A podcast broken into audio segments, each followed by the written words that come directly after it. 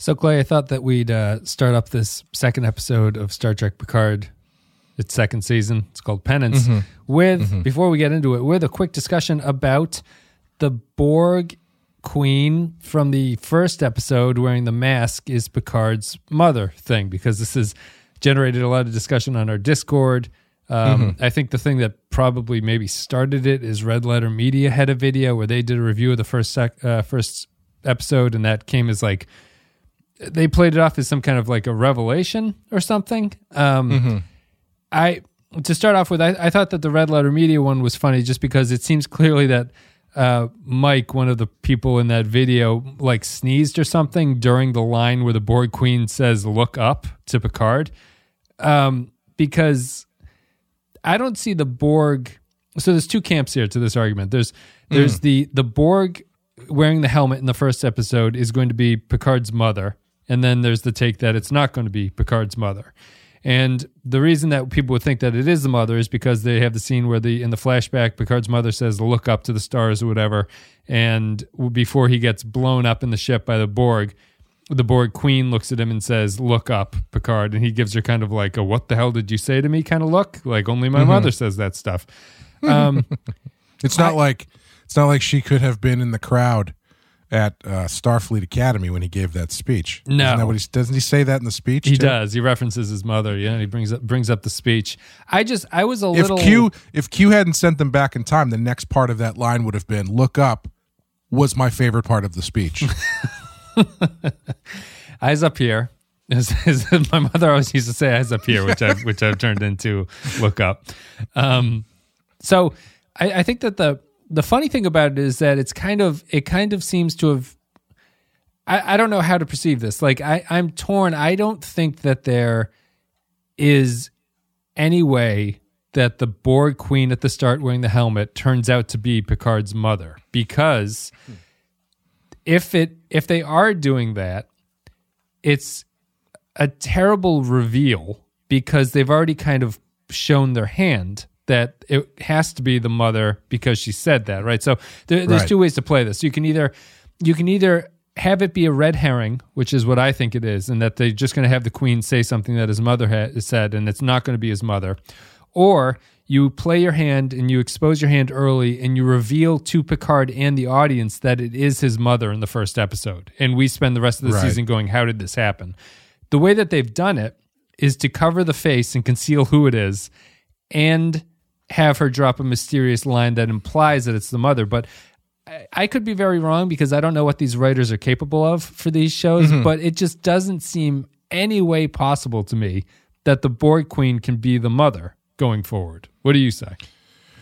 um, I am inclined to agree. Could be wrong. I'm I'm hedging everything with that. They could completely they could completely shock Yeah. me with how they wrote this sequence of events. Yeah, I'm not sure because, like, if you think back to season one of Discovery, the internet parsed out that Ash Tyler was a secret Klingon after like an episode and a half. Yes. And that was a legitimate reveal that they were not trying to telegraph and they were actually trying to use as a huge reveal. Um, so I would have to assume for them to be this blatant about putting a masked figure who happens to know Picard, Picard's mom's favorite quote, I have to assume the the purpose of that is a red herring. Um, otherwise, I Otherwise, why conceal Yeah. her face is the thing. Right. Yeah. Well, I mean, I think there is some possibility that um I think there's a third possibility that maybe it is still going to be a reveal and then from that point they're going to work backwards to show you why it's that happened, which I don't think is going to be very interesting. But why? Do you mean a reveal of the mother? Yes. But yeah. why? Why cover her face at that point? Then Yeah, I don't know. It's a really good question because I mean, if anything, it's more shocking if she shows up and she's like, "Hey, son." yeah, that that's what I mean. Because then you'd spend this whole thing Yeah. going like, "Wow, what? How how did this all happen?" But right. Yeah. I, I I don't. I mean, I guess you're supposed to think that anyway if it if it implies that it's mother. But I don't understand. Like, I don't know. I just don't see what the point of giving that line is at that yeah point. Yeah. Well i like the one thing that i will say that is in the is in the camp of it's his mother and it's just a poorly conceived mystery that they're going to reveal and everyone's going to be dissatisfied by it is that in season two of Discovery, uh, as soon as the Red Angel thing showed up, everybody was like, "Oh, it's Michael Burnham in the suit," which is exactly ultimately what happened. Mm-hmm. But they never Um, had a character outright say something that implied that that's the case. So, like, this is not a case True. of this is not a case of incredible internet detective work. It's a character literally says something. Yes. Yeah. Yeah, I do think it is it is not um I I have to believe that it's not his mother because I don't understand how that mystery plays into anything else that has happened so far in these two episodes, Right. Um, which makes me inclined to believe that it's either a character we have yet to meet or that that will mean something to Picard later or it is like Agnes or something. Let's get into it then. This is Penance. It's the second episode of the second season of Star Trek Picard. It came out on March 10th, 2022. Teleplay goes to Akiva Goldsman, Terry Matalas, and Christopher Monfett. Story credit goes to Michael Chabon, Akiva Goldsman, Terry Matalas, and Christopher Monfett. Directed by Douglas Aarniokoski in Universe State 2401. In this episode called Penance, which I, th- I feel like I have to say, like Delancey, penance. Uh, Picard finds himself transported to an alternative timeline in the year 2400, which might be, I don't know, that con- contradicts with what the other thing said. Anyway, where his longtime nemesis, Q, has orchestrated one final trial. Picard searches for his trusted crew as he attempts to find the cause of this dystopian future, this dystopian totalitarian nightmare future that he's found Yes. himself in. First of all, I want to say thanks to all the patrons. We had a tremendous Yes. showing in the new patron section here. The Patreon uh, increased quite dramatically with the Picard coverage. So thank you everybody for for showing up. I feel like Jimmy from South Park. I'm like, wow, what a great audience! But it's it's, um, it's really appreciated. It's much appreciated. Very kind, very generous of you. And here we go. No further ado. We'll get into penance, Clay. I'm going to ask you a question. If you could go back in time and you can do one of two things, you can kill baby Hitler, or you can kill the guy who will eventually write Mirror Mirror for TOS. Which one do you choose to do to stop the torture that we're being put through at this point in our lives? Yeah. Um I I don't understand why they keep going back to this well. It is it's this is one of the more it, it's tough because some of the stuff they're tossing around in this episode is kind of fun. Um but ultimately this alternate present that they are presenting brings zero new concepts to the table. Um and I just like I felt my, my my problem with this show so far is like I'm having a really hard time like keying into anything and like why I ca- why should I care about any of this? Yeah, that's a t- typical reaction to the modern Trek, I think. Yeah, in this whole episode, like I at the end of the episode when they got caught, I actually was I actually kind of went ugh because I like I just I didn't want to spend any more time here. I just Right. want them to get, Get to the moving. Like, they they don't present any interesting ideas that make me want to hang around and explore this present that they're in. And it just felt like everything was just sort of like going through the motions in order to get to the the main body of the story Yeah. and so which makes me feel like you know we're coming back next week i i i don't think that they i i think the I, I saw a clip from like a teaser clip and i'm pretty sure they they don't actually spend much time here i think they get off i think they get away from the first first man pretty quickly um but still it's just like it it it it didn't make me go oh shit how are they going to get out of this it made me go oh shit we have to do this again Right. Yeah, we have to deal with this guy. I, I know. And, like, yeah. I don't know. It's I don't find it to be a future that is really like what is Picard learning from this future? I I don't I I'm confused. I guess that's I guess I'm just kind of confused about like what the the narrative line is supposed to be here cuz you know, you got the thing with the Borg queen. The Borg shows up. The Borg seems to be w- wanting help and is doing something in, in a way where sh- the Borg Queen is indicating that she knows Picard on some level that may or may not be related to his mother. Um, she's not killing anybody on the ship, and then uh, she's plugging into the ship. Blah blah blah blah blah, and then we find out in this episode that Q has used that moment to remove them from this timeline Yeah. and put them in this new timeline in order for them to go back in time to fix something to straighten out the timeline. Yeah. That Picard, that Q implies Picard knows what it is, too. Mm-hmm. And a- another thing of no character will ever just say what the hell is going on. They have to just hint at it. you Right. know? Yeah. Why? I mean, maybe this is the question they want you to ask, but like, why did Q interfere? Like, I don't understand how these two things are connected. Like, what it'll- is- yeah. Sorry. Go ahead.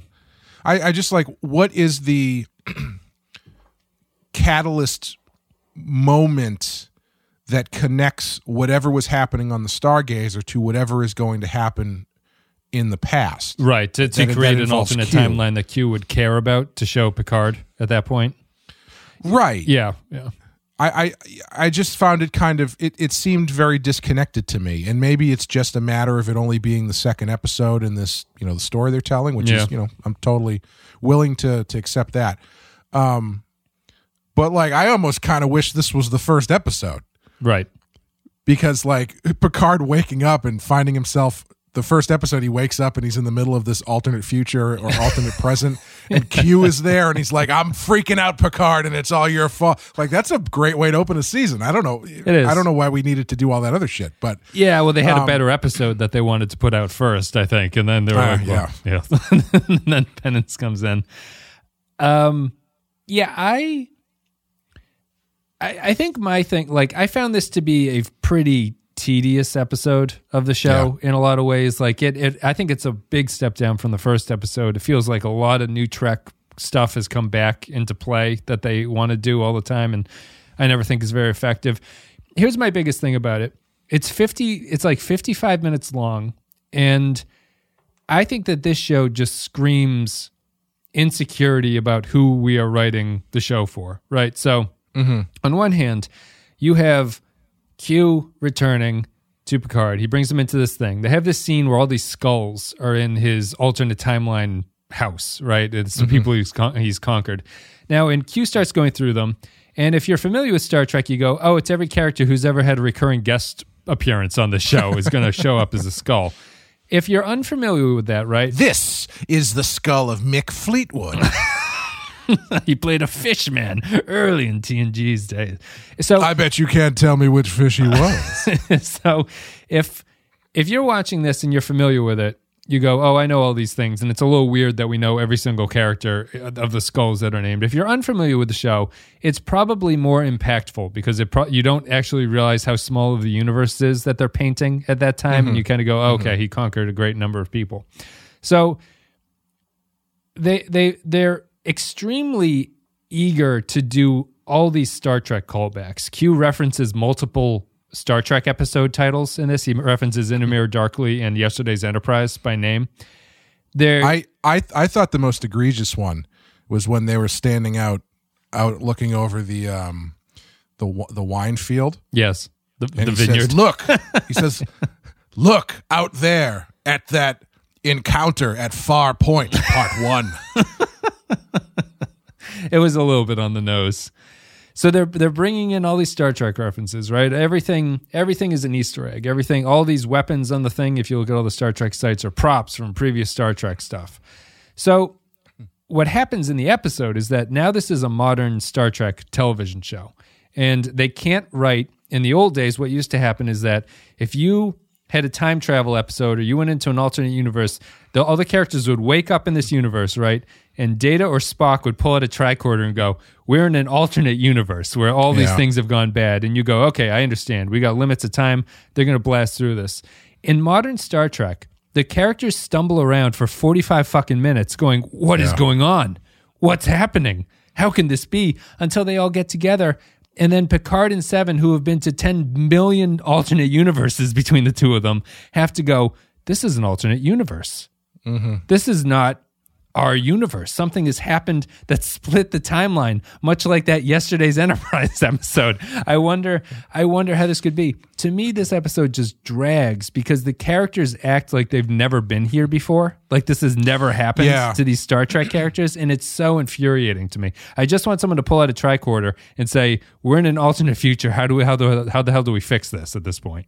Yeah, actually, one of our one of our Discord members, I can't remember who it was, said that the the biggest proof that they the people who are writing this don't realize they're writing Star Trek is that when Seven wakes up, she doesn't immediately say computer and program. Yes, she does To- her to try- testing the pain and the smell and the taste and everything, but doesn't just ask to show arch or whatever. Yeah. Yeah, yeah, and it's yeah, it's like like it's kind of it's I find it to be kind of a retread of the previous episode. That's why I kind of said like you could actually start the season with this episode because it's actually kind of a more interesting way to dip in dip back into these characters to dip in through this um alternate universe thing. Yeah. In which case them coming together actually feels like oh they have to find each other whereas we already saw them do that in the last episode and now they got to do it again except now they all have to go "Ugh, uh i mean I, uh, i'm a bad i'm a bad guy. Yeah. And it's just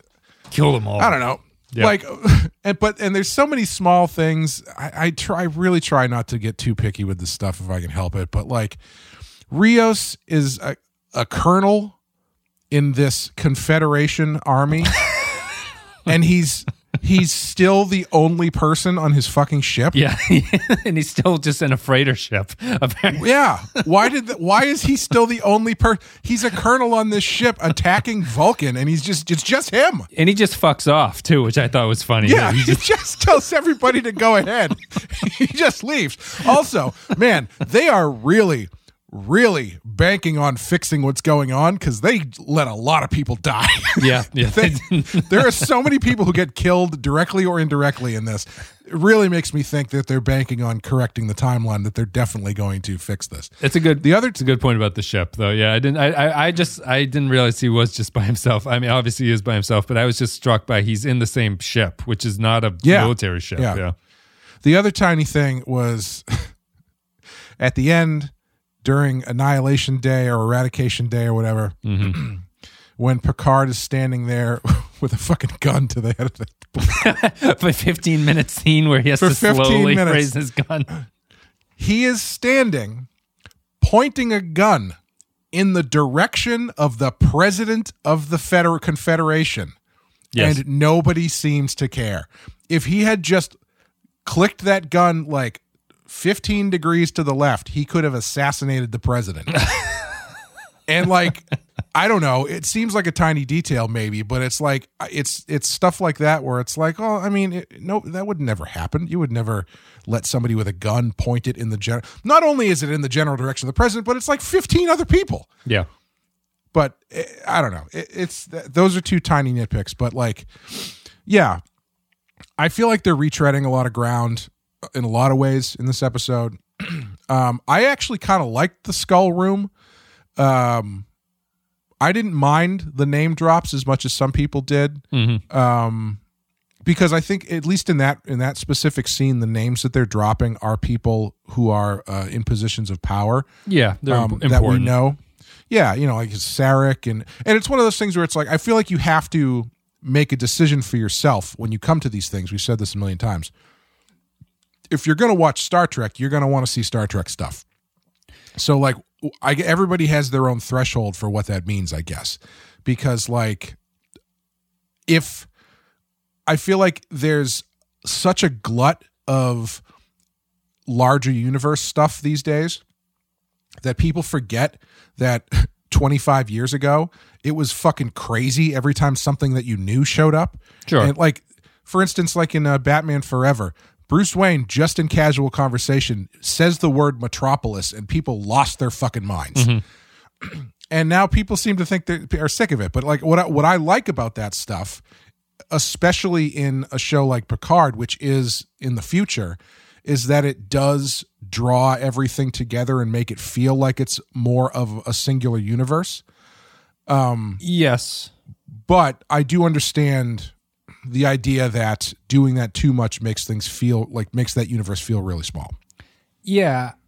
Uh, So, well, I mean, I, I guess that the point that I would try to hit at is that I, I think it does make it too small. Like, it's not that he, that he name drops one name and a bunch of other names that you've never heard of. It's like every character is someone that you could name and Sure, identify. Sure.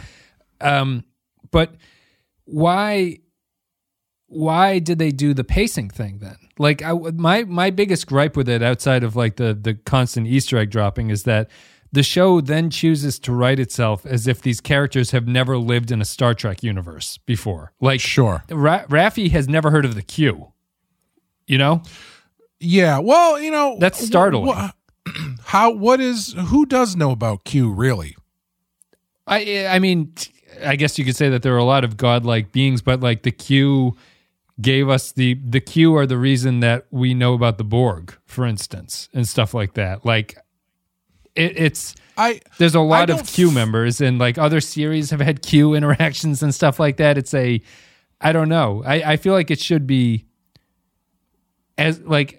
I, I I'm spitballing. I, I feel like the Q would be as well known as like the Klingons or Borg in this universe. Like I don't think I don't. that, you know I don't know. I that doesn't bother me that much because I like when I think back to the show, the number of people that Q actually interacts with is not really that many, and that sort of thing that has they've they've run into the Q a lot fewer times than they've run into most of the other species, uh, the well known ones anyway, and yeah, I don't know. It just doesn't really bother me. Uh, On the one hand, it's like, yeah, okay, sure, but on the other hand, it doesn't really bother me that much because it is Q is kind of a thing where that is so heady that unless you've experienced it personally or have read the specific reports that Picard wrote or whatever, Yeah.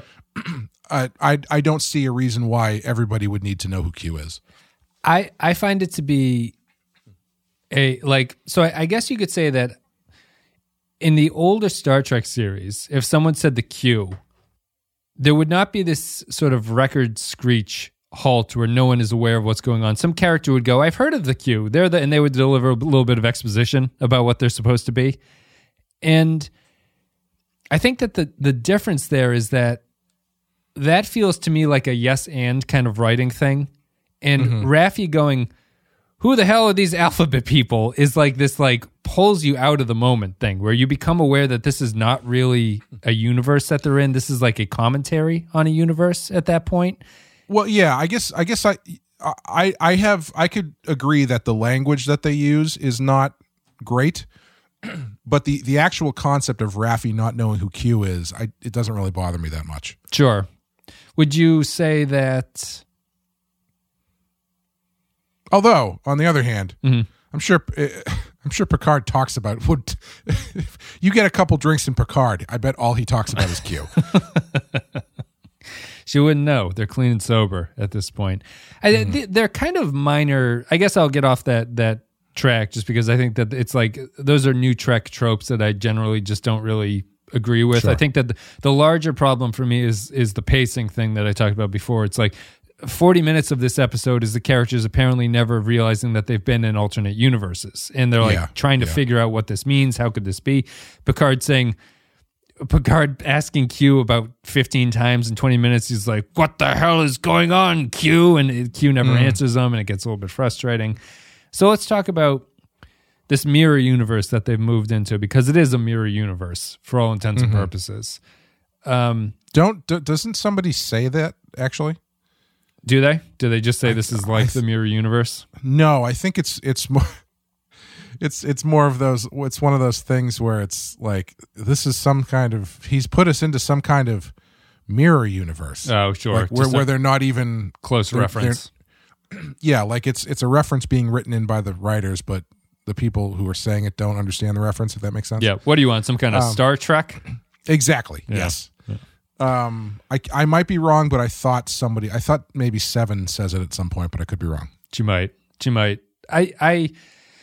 So the the biggest new Trek trope to me, and people have been discussing this on the Discord, and uh, they were talking about it before we had a chance to record. So I'm going to feel less intelligent for actually thinking a thought. It's it's that internet phenomenon where you think you're smart until you realize that a million other people have thought things before you ever thought of them.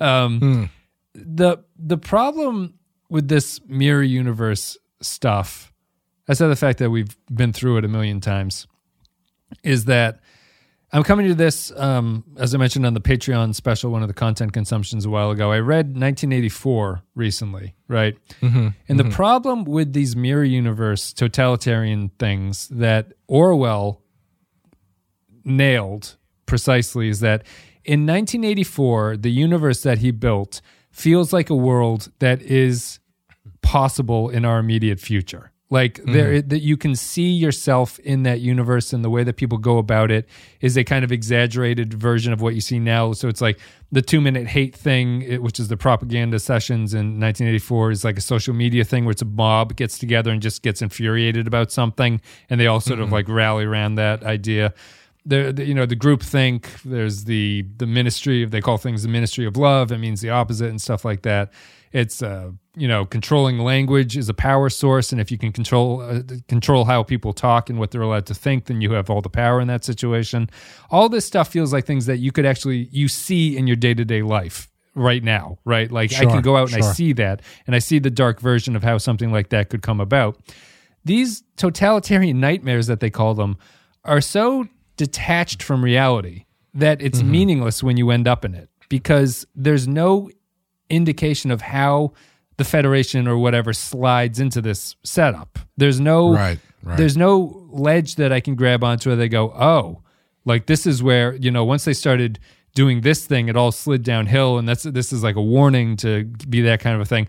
The only thing that hints at here is that like it's laughable, but like global warming is partially responsible for whatever happened. Yeah, and right. it's it's so it's so broad, and they're only doing it because people know that words like confederacy are bad and totalitarian is bad, and I just find it really frustrating because it's all window dressing and there's nothing actually under any of it. Yeah, I mean, I've said this before. I said this all all the time we were talking about Mirror Universe on Discovery, and I probably said it during Enterprise. the The Mirror Universe is is a tool to literally hold a mirror up to a dark version of your characters, right? And it's yeah. supposed to create. That's why it works a, in TOS so well because it's the easiest case right. to do that. Yeah, it's supposed to create an alternate universe where different decisions were made, and shows you what could have been if if you did X, Y, and Z. I don't know who I'm supposed to hook into from that standpoint in this. Is it like if it's Picard? I I mean, is any of this really his fault? I mean, it, clearly, if the thing, if the change it happened 300 if, years before right, if the change yeah. happened in 2024 and this general 300 years later is a megalomaniac, I'm not going to blame him. Right. Yeah. Uh, if that's the trajectory the world has been on. Um, so, like, and it's like, I don't, none of the other characters, they're not showing me like a dark version of what, the, what they are. I don't know. It's just, it, it and so it's the same. And it, it actually, uh, it compounds it when you add in time travel because time travel stories are done for the exact same reason Yes. Time tra- time travel stories are meant to show you a possible future or you know the reason things happen or, or, it's it's all based on like choices and changing things and showing you like thematically uh um mirrors and stuff like that. I don't know what this time travel thing is for. I don't know what the 300 years ago is going to be the thing where it's like, oh, I understand what they're going. Obviously, that's why you watch the show to figure these things out. Yeah, B- but like, I don't, I just don't have a grasp on like what they're going for here, other than let's just do an alternate future. Oh, let's just do let's send them back in time. And yeah, it's this totalitarian government thing. It just doesn't.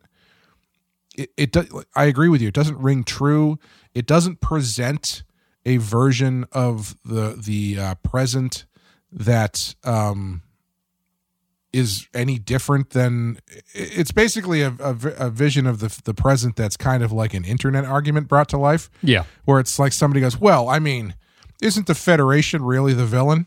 And it's yeah. like, well, what if we expand on that and take it as literally as possible?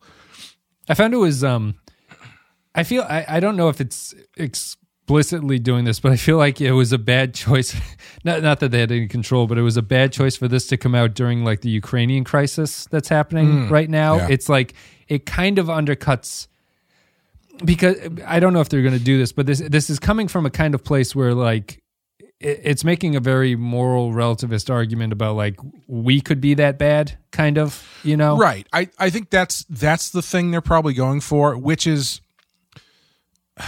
I, I don't know if mirror universe works in that sense, where it's like the mirror that you're actually the thing they're actually reflecting is life outside the show. Right. Because I feel like that's probably the thing that they're going for, where it's like, oh, actually, because of stuff that happens in our present, 2024, it sends the world on a trajectory of awfulness. Yeah, you better shape up if you want the Gene Roddenberry universe to. to Yeah. you got to stop. You, And hey, I mean- start using Teslas and stuff like that. We're we're on track. We're we're pretty damn close to World War Three, so Yeah. it might be closer than people think. Yep. Um, but but yeah, it's a weird flex because I don't know. It's it's gonna they're gonna have to do some pretty interesting stuff coming up to sell me on any of this. Well, to to go back to your point about uh, you were saying that you were hedging against someone will say that yeah, like this is episode two. This is why we watch the show to see what's happening. This this is we're ju- we're just kind of repeating ourselves because this is what New Trek does. Like in a better written show, there would be a kind of hint at what is coming or what is happening to you. So like Right. they wouldn't explicitly say it, but you'd at least see some tracks on the ground that the writers are like, we know where we're going and we're going to sort of clue you in on how these things are working out at this point. There can still be a mystery, but you're at least going to be established in this space where you can recognize what the twist what the twisted version is like why this is affecting picard and, and the crew this way why they would choose to make a decision that they're going to do and New Trek doesn't choose to do that. It chooses to keep this relentless pace thing going where it's like now we're in the now we're in this mirror universe and now everyone's going to decide to do the right thing and switch back and there's no real time to spend sitting in what this universe means and where it came from and what it could mean for Picard. That's all going to have to rely on the sci-fi hijinks that are sure to come in the next couple episodes. And I think that's the criticism of it is that you're allowed to have mysteries like this and you're allowed to build towards a finale. But, you know, this is like the sixth New Trek season where people say just wait till the finale wraps everything up and you get there and you go, well, it didn't wrap a goddamn thing up. So it's it's repetitive. And like, what do what do they actually gain narratively in this episode? Not That much. they could that that, that they The couldn't have done in like ten minutes. yeah, no, that's that's you- my thing. Whip out the tricorder and say this is a weird universe. Let's get the Borg Queen, get out of here. Yeah, it's just a strange. I, I agree. It's the pacing is so strange because it's like they're spending so much time having every single character go, "Whoa, this is crazy." don't even really see all that awful of stuff. Like the the battle against the Vulcans is maybe the worst of it, but you don't see any executions. You don't see any. Right. You right. know, it's you, Picard watches a a strangely acted version of him pretending to be a totalitarian general, which I didn't really care for, uh, and stuff like that. But it's not. I don't know. It's not like a bloodbath where they're horrified by where they are, and I know it's not that kind of a sequence, but Yeah, At the same time, I just- Elnor cut the throat of like three guys, and Yeah, blood was spraying all over shit. the place. Yeah. Raffi didn't even bat an eye. he just he just murdered somebody, well, a couple people, and she didn't even like go, "Oh, Jesus Christ, calm down, man." Yeah. He went straight for the throat. I mean, uh, first of all, the fact that the the the the the Starfleet Delta is now a Shuriken is pretty fun. Yes, that's fun. Uh, razor blade knife, that's pretty good.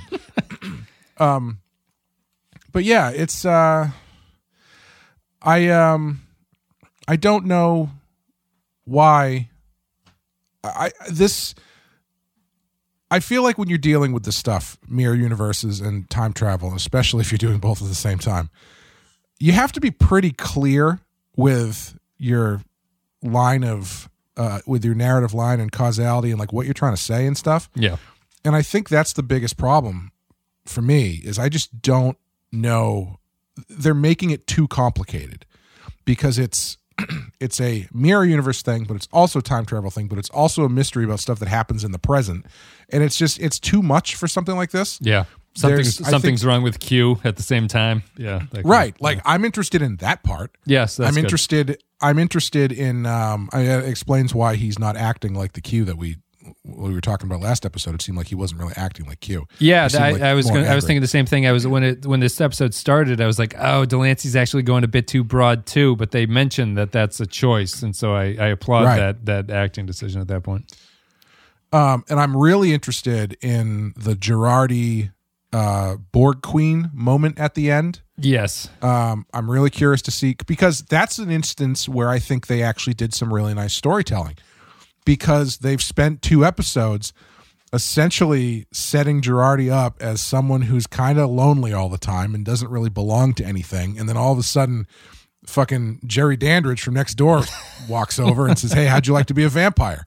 yeah, You know, like I feel like that's probably where that's going, which I find interesting because it's like from the Borg Queen's standpoint, I'm I'm fascinated by how they've how they think they're going to control her. No, that's that's the the the big problem is like well that's the I didn't mean to interrupt, but that's the that ties into my thing of why this takes 45 minutes before they recognize that there's a problem there's like they're in an alternate universe. This mm-hmm. this Borg queen is, you know, to go super like nerdy references like when Q introduces them to the Borg and that second season episode of TNG, he describes them as relentless. You'll just never mm-hmm. stop them. They'll keep coming. You can damage them. They'll fix themselves. They'll keep coming at you. They are relentless. Is this whole thing about them? The Borg Queen should be a terrifying thing, right? Like the Borg Right, Queen right. is not something that at the end of this you just kind of willy nilly plug into the ship to see what happens and stuff like Right. that. Like you should keep your distance.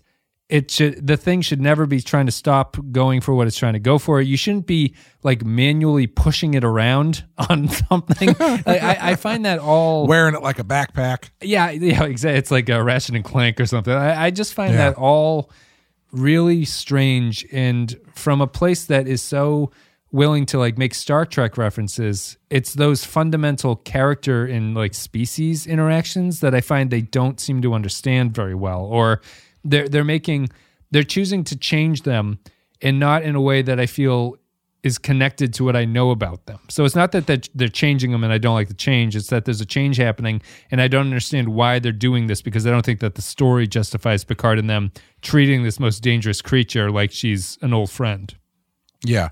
Like the only the only way that I'll just I'll be able to justify the way that they're treating the Borg Queen is if when they get back to the past, the Borg Queen immediately tries to start assimilating everybody she can possibly find. Yeah, yeah.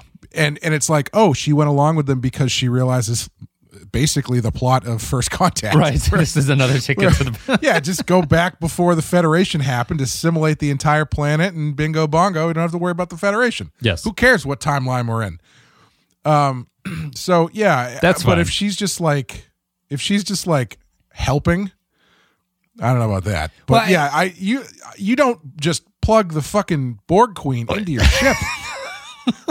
that was that was the thing in the first episode. Everybody was freaking out about. Yeah. Yeah. I mean, my my hesitancy comes from the first season. My often repeated thing is that that the Borg sequence of getting back on the cube and the cube powering up again was so mm-hmm. mishandled and does not understand what the Borg are supposed to represent. They're like, I, I think it comes down to like seven seven here talks to the Borg Queen a bit, and she's like, "You've." She gets angry. She's like, "How many of you killed? You've killed millions. And to me, it's a fundamental understanding of the fact that the Borg have killed a lot of people is not what makes the Borg scary to me. Right. It's it's beyond that. It's a greater thematic thing about they. It's the 1984 thing. Like once they make you change your mind, they've beaten you, and they do that by forcing you Yeah. to change your mind about stuff. And that's what's actually terrifying about them. The fact that they kill people is not. The Klingons have killed millions of people, I'm sure, but you don't speak to them in that way. You know, it just doesn't. It doesn't align with what I expect from that species. Yeah, yeah. I, I mean, I don't know. Uh, Unfortunately, the just the Borg have just been on a downward trajectory ever since they first showed up. They, You- but I feel you can rescue them. That's what's so frustrating. I think so too. Yeah. yeah, I think so too. But uh, the, uh, yeah, I they I don't know why everybody wants to be friends with them. Uh, Yeah. I they- mean, they- they do. I get I get it to a certain point where it's like, you know, the la- uh, the final frontier for the Federation is is making peace with someone like the Borg. Yeah, which Um, is a nice mirror to in this the mirror universe. It's conquering them, which is I thought was cl- I, Right. I, I liked everything about the Borg relationship in the mirror universe where they've actually beaten them. I thought that that was kind Right. of neat. Yeah. Um. But yeah, I don't know. It's I. I I just.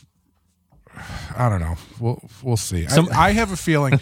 you you were we were joking. You were talking about how how silly it is to you that they just have like a severed torso of a Borg queen Yep. bopping around. Yep, being pushed And around. I- They're manually like push her Yeah. around in a little cart. Yeah, And I, I, I said that I, I feel like they they might pull some bullshit sci-fi shenanigans where when they go back to the past, somehow she ends up visually looking like a, a fully like a human. yeah.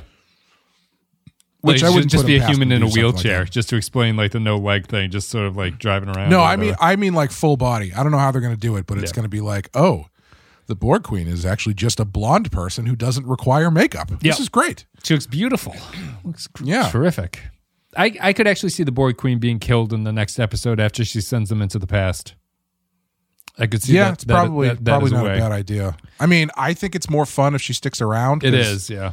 you know, especially because I think that the, the stuff with Jurati is interesting. Um, I despise Agnes Jurati though. What who who mandated that every show must have a female character that's neurotic and talks too much? yeah, Where did this come I from? did.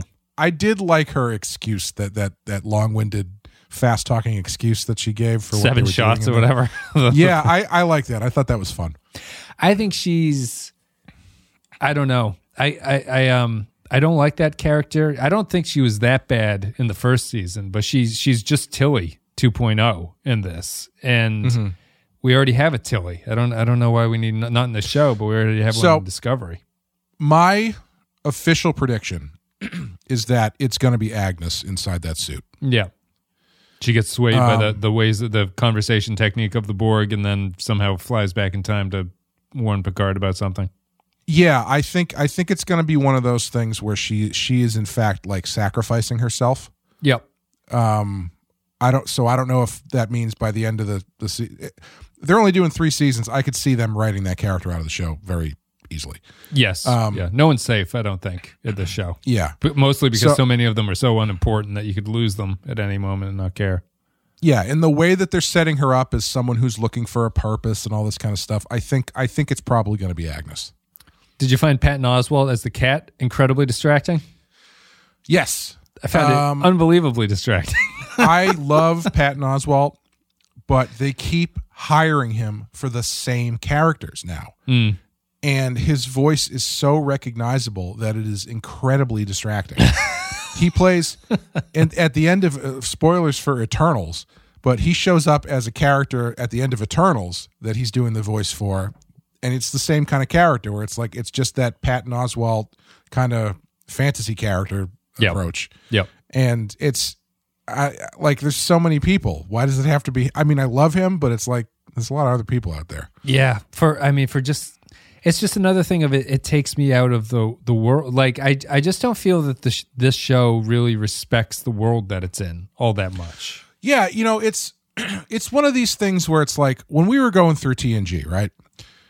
One of the things that I brought up all the time that was kind of a running joke for me was the fact that they don't have photographs, Yes. which they eventually do, and it is kind of weird when they show up. But like the fact that there is no photographs is like a a conscious choice that they've made for this universe. Right. And I don't feel that in these new Star Trek shows. These just feel like Star Trek. And I mean, uh, on the one hand, it's like, well, you know, they can do so much more now, so they just expand your horizons to what the universe could be like. It's like, yeah, but I mean, it's all the same shit. It's like Yes. nothing interesting. It doesn't. None of it feels like Star Trek.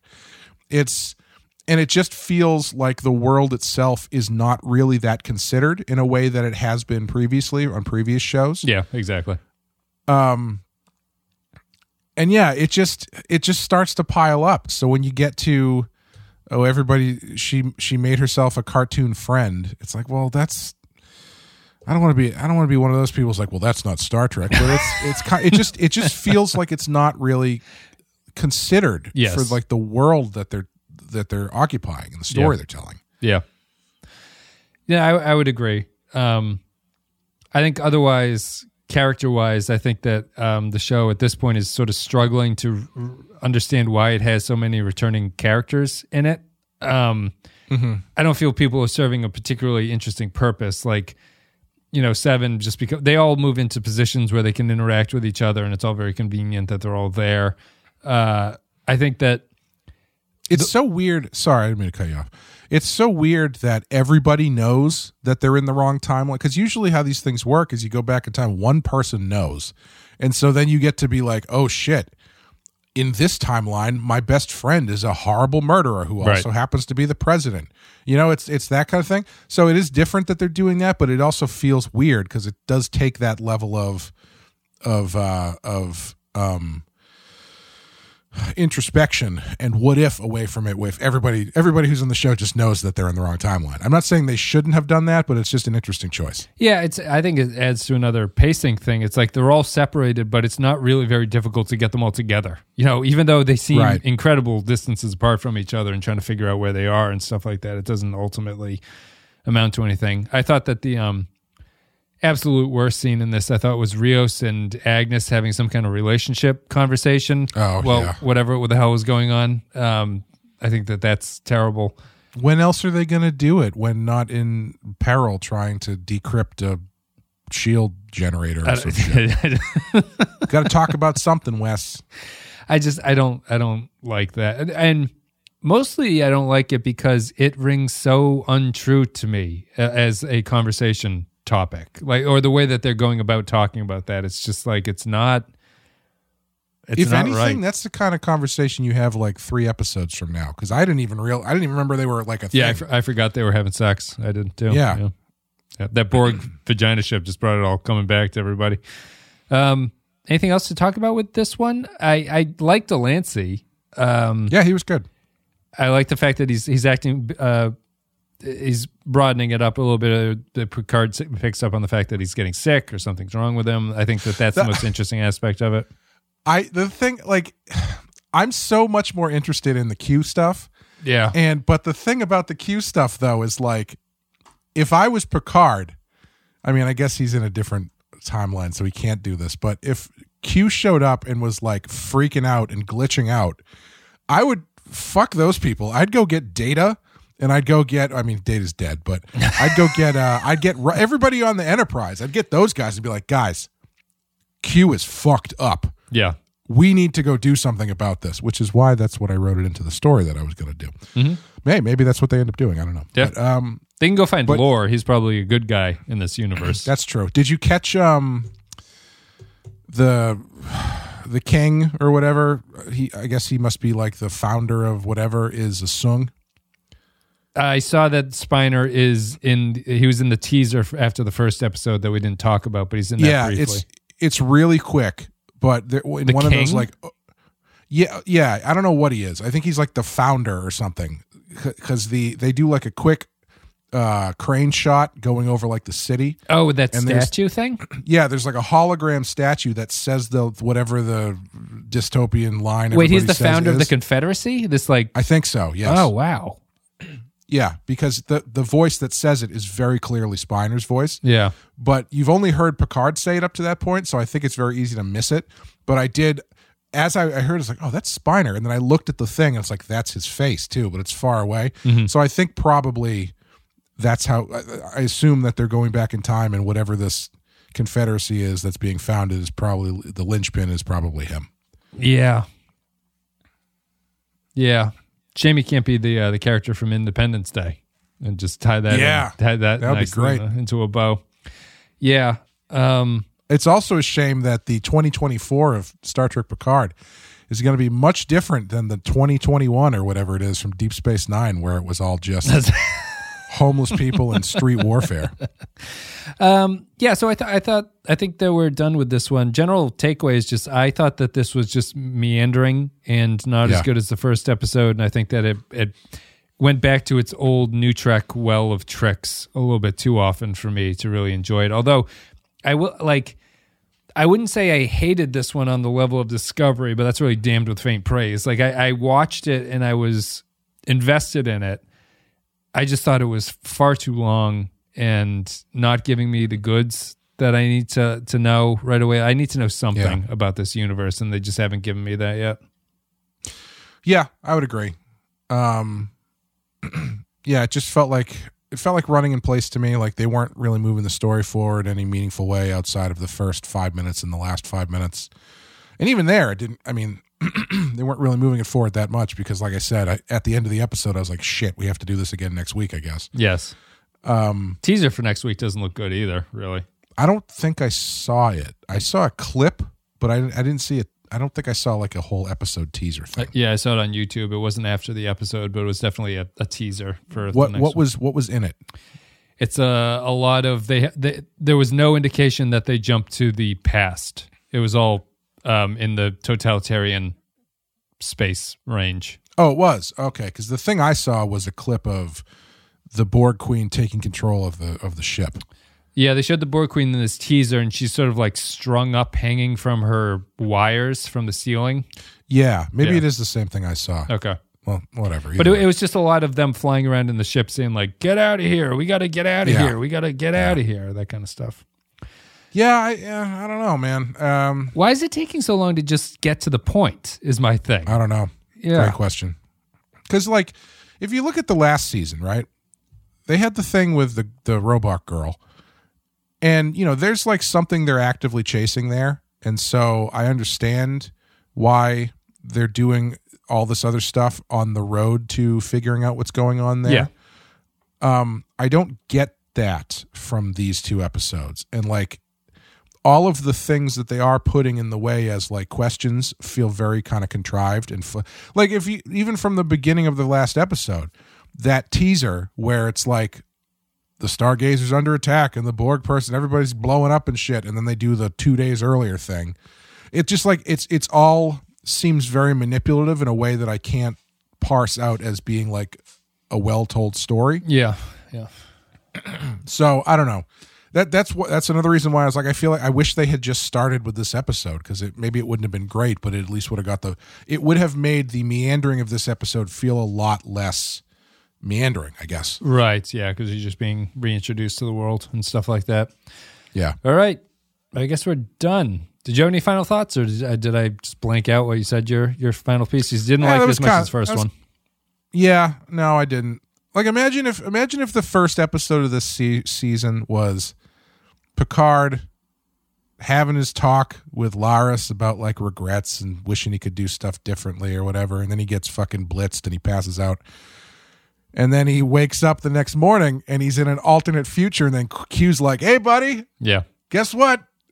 I mean, I don't know. That makes that seems like such more traditional Yep. pacing and and and i don't mean that in like a like a like a uh i miss the way tv was back then but it's just like it it's getting to the getting to the goods quicker you get a little bit of stuff at the beginning and then it's in the future and nobody knows where everybody is you know it's it's it just it just seems a little bit a little bit uh tighter to me to do it that way but Yeah. For me, it's it's not comparison to the old Trek styles. It is in sort of tone and intentionality, as you were talking about. But I just think even as a as a as a storytelling product, as a narrative, I never think that these things are doing the right decisions in what they're choosing to do. It's mm-hmm. it's kind of I, There's- I'm shocked by how I frequently feel while watching this. I go, "Wow, this feels incredibly amateurish." Like it, it Yeah. just feels. It feels like people who have never made television before were allowed to make a show, and that comes down to like just how reliant on cliche it is too. It's like Nick Lachey from 98 degrees Exactly. Yeah, my favorite member of that. It just it, it's um so many moments in these episodes of Picard and Discovery are the tropey thing that would happen, you know? And it's not even Right. like a Star Trek tropey thing. It's just like this character says, well, that's a hell of a thing, or something like that. You know, there- there's like, I know that in that um, Strange New Worlds teaser, I I could almost bet my life that he's going to be chopping wood, and they're going to come up and say, "You you need Chris, we need you back." And he says, "I told you I was out." And they say they took Betty or whatever, and that's going to pull him back in. You know, Right. it's just like it's all set up in this incredibly cliche to the point of parody way, and I feel that this show is not much different. The John Matrix special. Yes, Yeah, I would like to talk. I we didn't. Should we talk about the, that teaser at all? we can. We got we got three minutes until the hour, so I think that'll kill it. I um. Well, f- first off, before we get into that, the one thing that would that would uh, uh, uh, keep me really invested in Picard is uh, four words: Ben Sisko, time cop. Yes, he could be the Where- Watcher. Yeah, if they send if they send uh, Sisko back into the past to chase Picard, excellent. Um, I think that Avery Brooks would actually like be spectacular in that kind of a role. Oh yeah, unbelievable. Um, but yeah, the, the I have thoughts about that teaser. Yeah, the riding the horse with the long hair and the beard. It's like I don't know when it became shorthand for television characters who have beards to be troubled, and Yeah. then They say we the need you back, Chris, in that episode. Yeah, Like, yeah. Everybody, everybody does that now. It's like you got a beard at the beginning of the season until they're like you decide to come back into the shit, and then you'd shave your beard. I would, for once, I'd like to see the guy do the whole show with the beard, Yeah. Just so you know, so I, I, I like this can look. see myself represented, represented on TV. Representation matters, is what I'm saying for me specifically, and nobody else. I I didn't Um, care for the yeah I, I didn't care for that teaser too much. I I might have been overly negative. I thought that there was not an incredible lean towards episodic storytelling from Mm-hmm. what I was looking at it. I watched it again, and I th- I guess I can see a little bit of it there, but it, it's the overarching thing that they're pushing is this sort of hero's journey for Pike, is what it sounds like, and I don't see that being an extremely episodic story. Well, it kind of brings up a larger issue that I would like to talk about uh, briefly. Um, I don't know why modern Star Trek, with the exception of, let's just say modern live action Star Trek, is so goddamn bleak. Yeah. it's like everything they've done is just evil mirror universe evil that and, I, and it's and it's like it's just so bleak and so doesn't make me excited for the future yeah, all. yeah. It doesn't In make me excited for the next episodes of the show. Is the problem right but it's just like you know star trek generally no matter what the show is no matter what part of the franchise is it is based in hope for the future that it will be the future will be positive enough that you know we can explore the stars and all kind of that, that kind of stuff Yeah. it gets it gets dark every now and then obviously like you know deep space nine got dark in a specific way but ben sisko is still a starfleet commander Yeah. He's trying he to do the right still, thing. Yeah, he's trying to do the right thing. He's still part of this um, ethos that is generally a positive outlook on what is to come or what could come. These shows are so depressing, and they're all just about horror and negativity, and it's. I, I find them difficult to watch because of that. Like when they when I was watching that trailer, and it's like I assume I assume the the thing that Pike is struggling with is like the knowledge that he's gonna die in a wheelchair or whatever. Yeah, well, yeah, he'll be in a wheelchair. Yeah, I don't know. His, Yeah, he, get, he gets cured at the end or something, doesn't he? So he's got happiness coming to him. Oh, he does. I thought he just went to the to the Big Head planet and died there. Uh, I'm exposed. He he gets wheelchair bound, and then they do something. They send him back to the the fantasy planet so he can be happy. Yeah, the there. cage. Yeah, yeah, Yeah. yeah, That's a happy Yeah. ending for a guy who's in a wheelchair yeah, and can't speak. Yeah, I guess. I guess. Um, but like even so, when I saw that trailer, I was like, why does he have to have a fucking tortured past? Everybody has a goddamn tortured past. Yeah, they He's do. dealing with baggage and blah blah blah blah blah. And it's like I, I it just becomes hacky to me at a certain point. If he is dealing with the thing that he knows he's gonna die, sure, okay, sure. But like I don't know. It's just everything is so bleak and negative in a lot of shows, not just Star Trek, but like the fact that every one of these Star Trek shows is so dark and bleak. It's just I get so exhausted by it. Yeah, because the difference to me is that like The Wire is a, a bleak show, but The Wire is genuinely funny too. At the same Sure. time, like it, it's this. My problem with a lot of modern TV that try to be prestige and are not prestige is that they think that the thing that made the shows prestige is that they focused on like serious material, but the great shows recognize that even in the darkest of times there is levity in characters' Yeah. lives and like there are funny things that happen like I don't know if you watched The Leftovers. That was the problem with The Leftovers first season and apparently they fixed it in the second season, but the first season was just so relentlessly bleak and you're left Yeah. sitting there like someone surely must have been happy that the disappearing happened, right? There must be somebody in the Right. world Yes. who's happy and made a business off of this and is making money off of it or something. But they don't do that. And Star Trek is the same way. It's when they try to insert levity, it comes in as like the writers insert joke here moments. It's like it's not Right, organic to anything. And I find it really frustrating and sort of um, tiring. I, I think it's a, honestly, to me, I think it's a, I mentioned this in the Discovery thing. It seems like some kind of generational shift where this is an extremely therapy, therapized generation writing these shows now. And they rely heavily on the fact that, like, just sort of an acknowledgement of emotion is enough to carry things. Like, that's all that there is Right. to stuff. And I just see a lot of, I see a lot, I don't know how I would describe it. I see a lot of like the commercialization of emotion in it in a way that's not insightful. It doesn't make you feel better. It doesn't make you think about things in a different way. It's just a kind of dumb acknowledgement that people feel emotions at different points. And it's, it's, um, it's, it's frustrating. I've, I had my rant in the Discovery season. It's written by a sort of like a generation that's coming up that doesn't really have a story to tell. And I think that's where like the story to tell in the, this modern context is like what's happening in Ukraine and the complexity and stuff there. And this this group of writers doesn't seem to have anything about like they missed Vietnam, you know?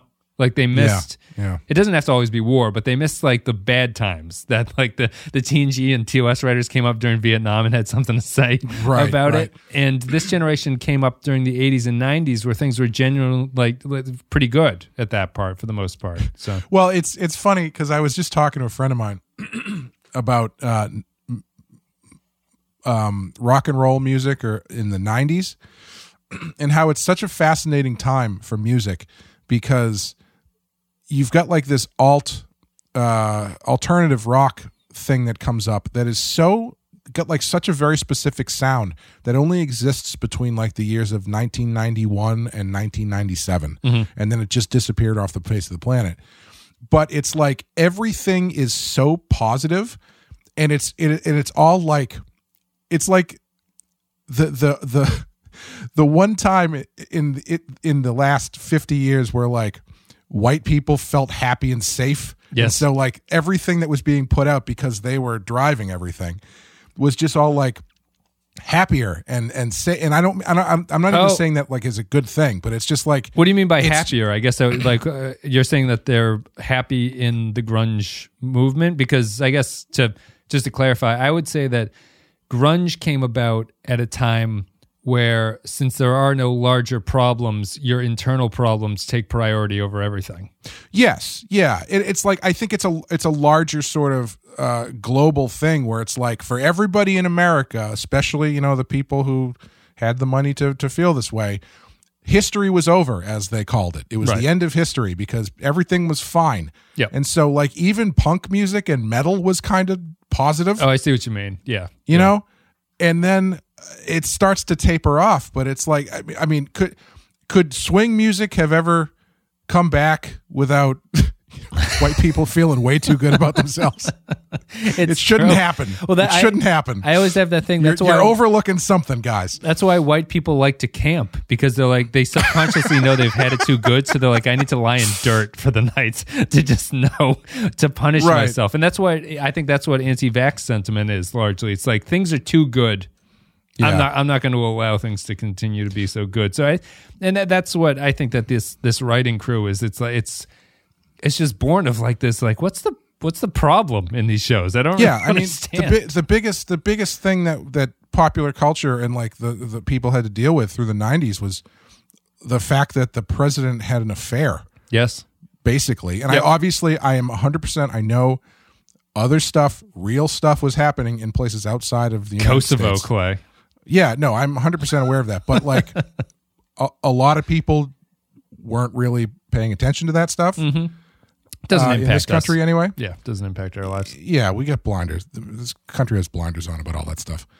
Um, but it's like, yeah, I think there's that certain thing where it's like now it's kind of swinging back the other way, where you think about all of the things we've experienced in just the past 20 years, and it's like, it's just a ton of shit that that there was 10 years or so, maybe 15 years or so, where everything kind of was like okay, you know, the, the wall came down and stuff and all that, whatever. Mm-hmm. And then now the the pendulum's kind of swinging back the other way, and now people after people are living through stuff again. Maybe we'll have great Star Trek episodes in five years. Yeah, I mean that was that's always the kind of like cynical take is like, man, it's great that there's a totalitarian who's the president now because mm-hmm. imagine how good the art's going to be. It's like, Yeah. yeah, okay, sure, I, I guess, but I'd prefer, That's right. yeah. That's right. No, I know. Yeah, I, I don't know. And I, I apologize if everything I just said came off as like tone deaf because I'm I'm try I'm trying to find the pocket of this where I can talk about it, but also it be understood that I I know that this everything I'm talking about only applies to a certain level of like um privilege for back lack of a better word. sure, the So- tastemakers. Yeah, yeah. So I I, I don't want to. I'm I hopefully I didn't sound too ignorant of all of the horrible things that were happening in the 90s. Well, we can we can talk about how uh, rap music of the '90s ignored the horrible horrible impact that that that the culture was was having on uh, the inner city uh, black youth of that time and everything like that. We'll do that in the next episode. Penance is this one, and it's done. So, thanks everybody for listening. I don't know what else there is really to say about this one. Thanks for supporting the show on Patreon, all that stuff, blah blah blah. Means a lot. Hope you enjoyed this. No one else is listening to it. And uh, we'll be back with the next next eight episodes of this. There's only ten in this season of Picard, I think. And I don't know what the next one is called. I don't think they've released that yet, but they have to go into the past in the next episode, right? They have to. I I seriously hope so. They must. Has to be a reason. Um, should we just do random quick prediction? Um, are you? Do you want to go with your prediction that Jurati becomes the Borg queen from the first Yeah. episode? Yeah, I think it's got to be her or it's got to be a character we haven't met yet. I'm trying to think of what Q's sickness could mean. Is it just Yeah. that he wants to? He's desperate for Picard to learn his lesson at this point. Is that all that's motivating him? I don't know because like that's another thing that's confusing is like, so this thing happens in the year 2024. Why are you blaming Picard? Right. Or, yeah. I mean, that's Like, what is the penance he's? T- I mean, I guess obviously that's I guess part of the thing we're going to discover. But Yeah. I mean, yeah, I don't know. We we can we can we can uh you'll use the Discord for Like- uh, what don't don't you think that this might have been a more interesting inroad to this story if uh so you know they show up? I don't know maybe i guess this is kind of what they did do but if if they uh they get that distress distress call the stargazer goes and picks up jean-luc they show up and then as the borg is like hey we need help picard is like no fuck these people blow them all up and like immediately they just they just open fire and just everything destroys this Borg ship, mm-hmm. and then he gets ripped into this other alternate dimension where it's like, yeah, you know, that's what happens when you're just a dickhead and don't listen to people when they're trying to ask for help, no matter who they are. Right. Whereas, I mean, technically that's happening because he's calling for the destruction of the ship, but I don't know. It's not really thematically laid into in a way that I feel like that's what they're going for. I don't know. Mm. Yeah, it's it's an interesting. I, I guess my my problem with that storyline would be that it's a um.